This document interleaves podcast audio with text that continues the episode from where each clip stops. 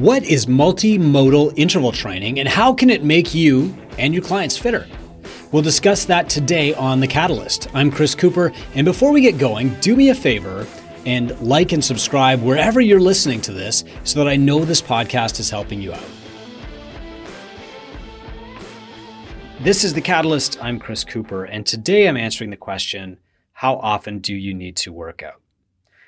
As with most things in fitness, the answer is that depends, but that's why we're a coaching business. And so today, I'm going to give you the general prescription, depending on what your goals are. And then, of course, that prescription will be tailored by your coach and it will be refined over time to become more individual to you. The best way to exercise, of course, is with a coach who understands what the value of your exercise should be, what your goals are, and how the two intertwine to get you from where you are to where you want to be.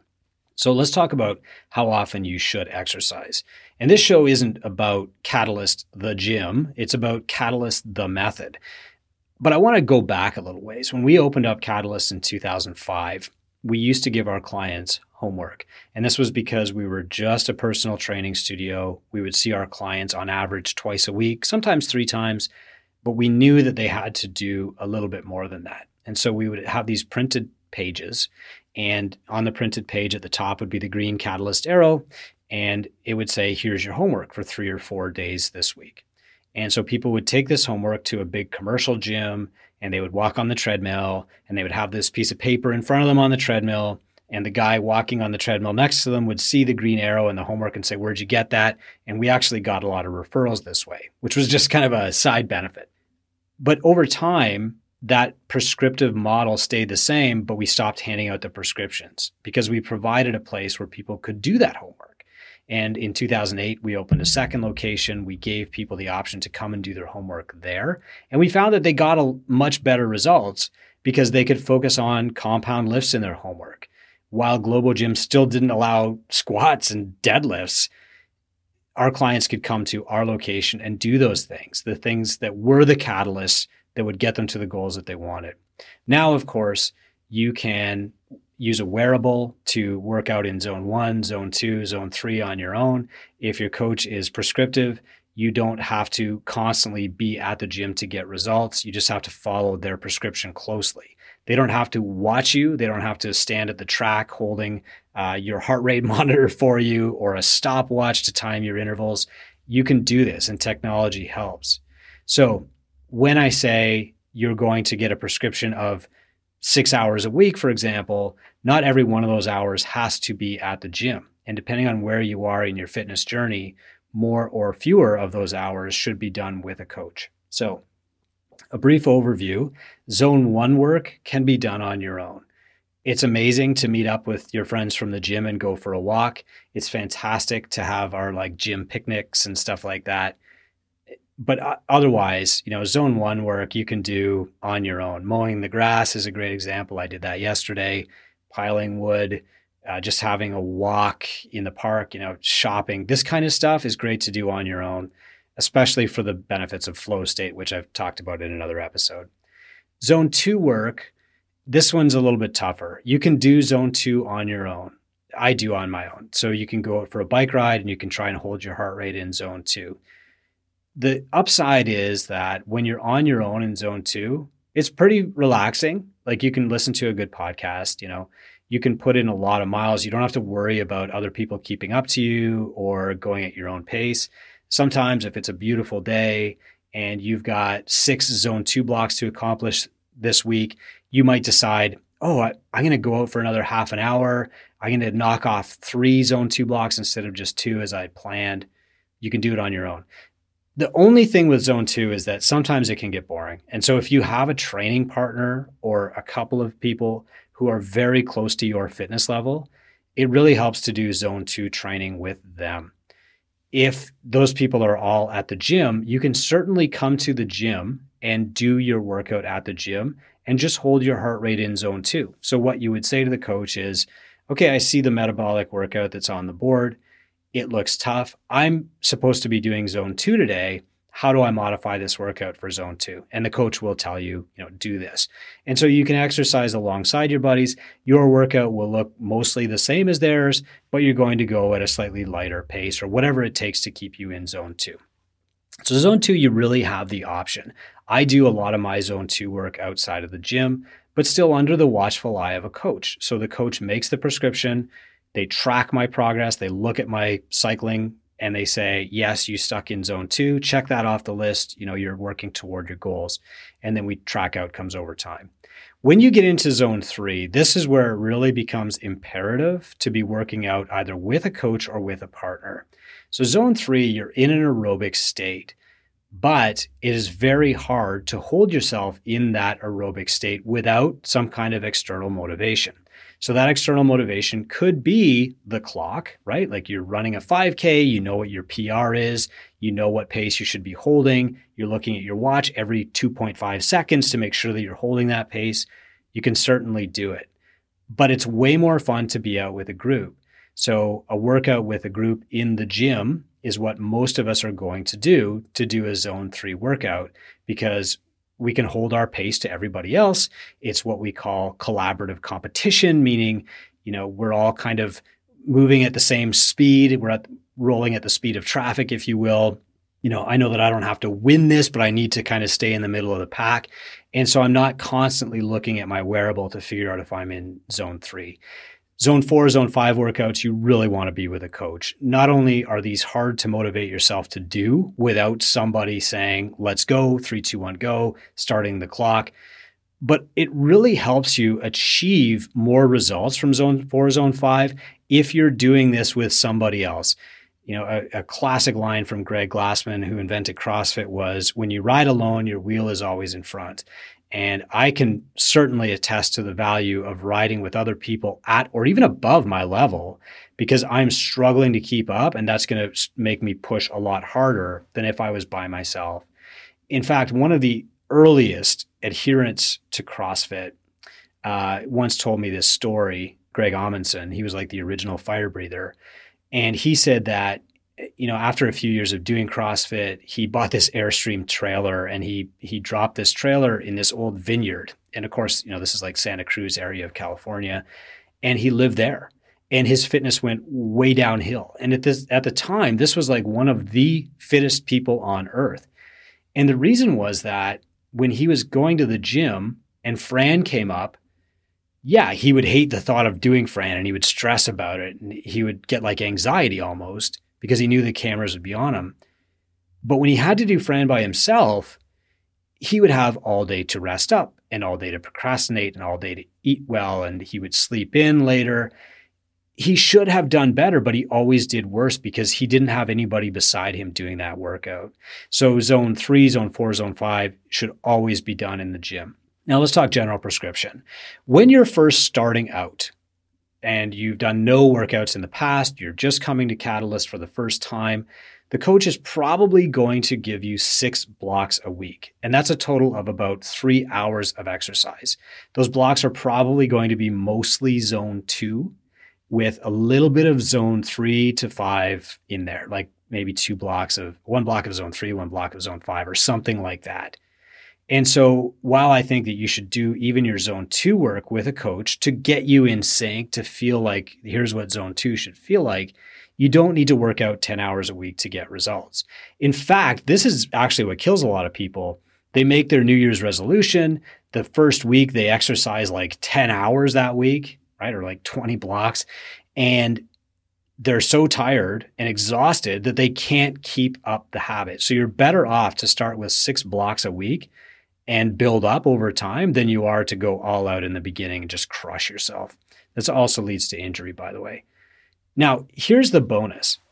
When you start a Catalyst, I said your coach is probably going to give you a prescription that looks like around six blocks a week. Four of those blocks are probably going to be zone two.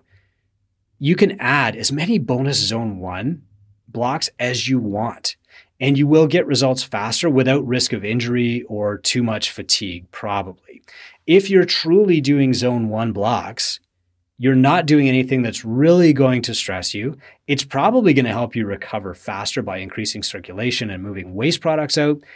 And you are going to burn some calories while you're doing it. You're going to create a small but noticeable and compounding metabolic demand. After you've been to Catalyst for a while and some of your markers increase, I'll get into like more of these specific markers in another episode.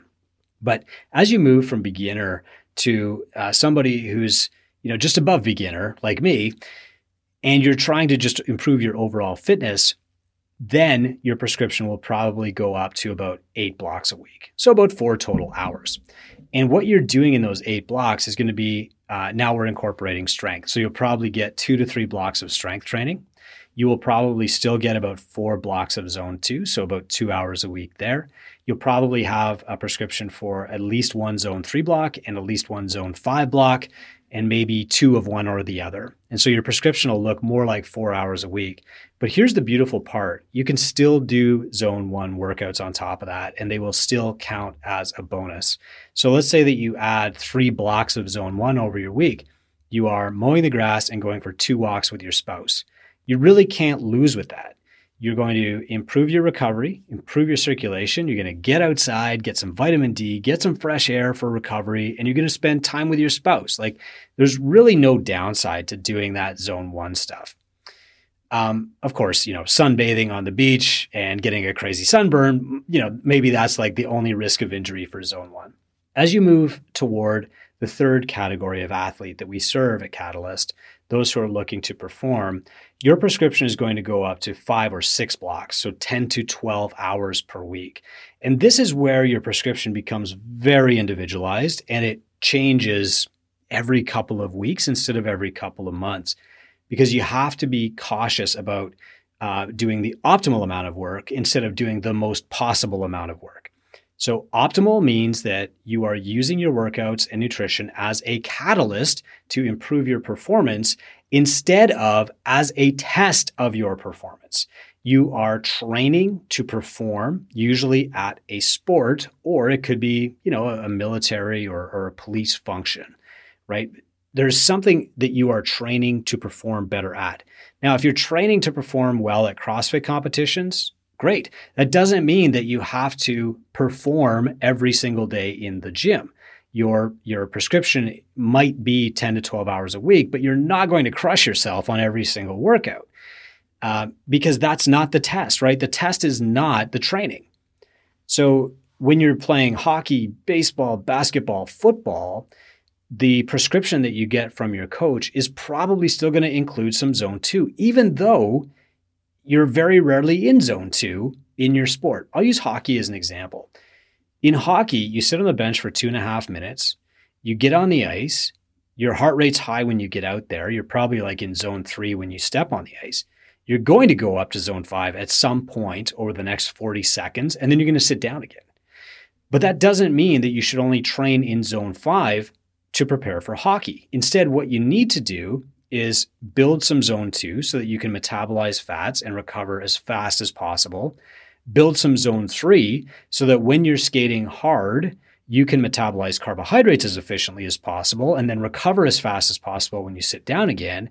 And train zone five so that you can extend your VO2 max and extend the amount of time that you're able to spend working full out. You don't need to do just one or the other. If you're training for CrossFit, and this is just an anecdotal study, but one of the coaches who introduced us to Phil Maffetone and the MAF method uh, did a little study on himself. And this was like a regionals level athlete. And he was getting hurt all the time. He was burnt out. He was exhausted. He was kind of depressed. And he was training zone five every day. So he was doing three to four hours of work in his gym. And he would do strength training. He would do weightlifting. He would do maybe two like wads, you know, a, a couple of very high intensity workouts. And then he would hammer himself with supplements to try and recover. He'd try and sleep more to recover. And then he would do that again the next day. Well, over time, what was happening was he, at first, he improved his zone five, right? He could spend longer at maximal intensity under maximal load. And that moved him up quite a bit. The problem was that he would jump straight to zone five as soon as the event started. And of course, you're not going to last longer than about 10 seconds. So then he would drop to zone four and then try to ramp back up to zone five again. Well, I mean, what you're trying to do there is just like scrape a couple more seconds off you know, the tip of the iceberg, uh, right? Like you're shaving ice off the tip of the iceberg instead of lifting the entire iceberg. So what should have happened was he was training more zone two, which meant that at the beginning of the workout, he was metabolizing fat for fuel longer. Then when he got into zone three, he would have higher aerobic capacity without elevating his heart rate. And in general, in these high intensity competitions, the person who can keep the lowest possible heart rate for the longest wins. I don't just want to say CrossFit here, but let, let's look at cycling. So if you look at the people who are in the Tour de France and they're going up these mountains, it's everybody's got relatively the same bike. Everybody's got relatively the same power output. It's crazy. Everybody's got approximately the same body weight. It's the person who can keep their heart rate lowest the longest who is going to have the power at the top to sprint the last 300 meters. It's or, or climb the last like 25 meters at the top, right? It's it's not that the guy who's climbing the fastest at the top 25 meters has the biggest zone five. They all have a huge zone five, and the biggest to the smallest might be the difference of two seconds. Instead, it's the person who can stay in zone two the longest before they start depleting their carbohydrate stores who have the power at the top to sprint all out.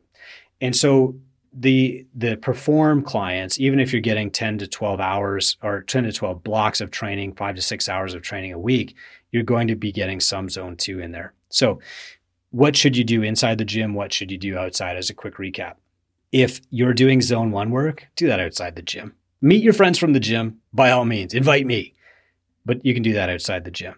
Zone two, you have a choice. You can do that outside the gym. If you really struggle to keep your heart rate in zone two, by all means, do it at the gym. Let the coach watch over you. Have that big scoreboard in front of you so that you can see what you're doing. You know, learn your body by all means. And if, you know, today is one of three days of the week that you can go to the gym, but you're scheduled to do a zone two, please come to the gym and we'll just keep you in zone two. Zone three, you should probably be at the gym. You know, 75% of the time, your zone three work should be done at the gym. But if you're a proficient runner, like highly skilled, highly practiced, you've done uh, runs before, you've done races before, you know how to keep yourself in zone three, then you can do that work outside the gym. Zone four, zone five should always be done with a coach or a partner or a group. Hope that helps keep training, keep using your training as a catalyst to get the life that you want. If this podcast helps you, hit subscribe and share it with a friend so that we know that it's valuable and we can keep making them. Thanks for listening to The Catalyst. We've got a new episode every week, so please subscribe to get them all. And if video is your thing, head over to YouTube and subscribe to The Catalyst Method there too.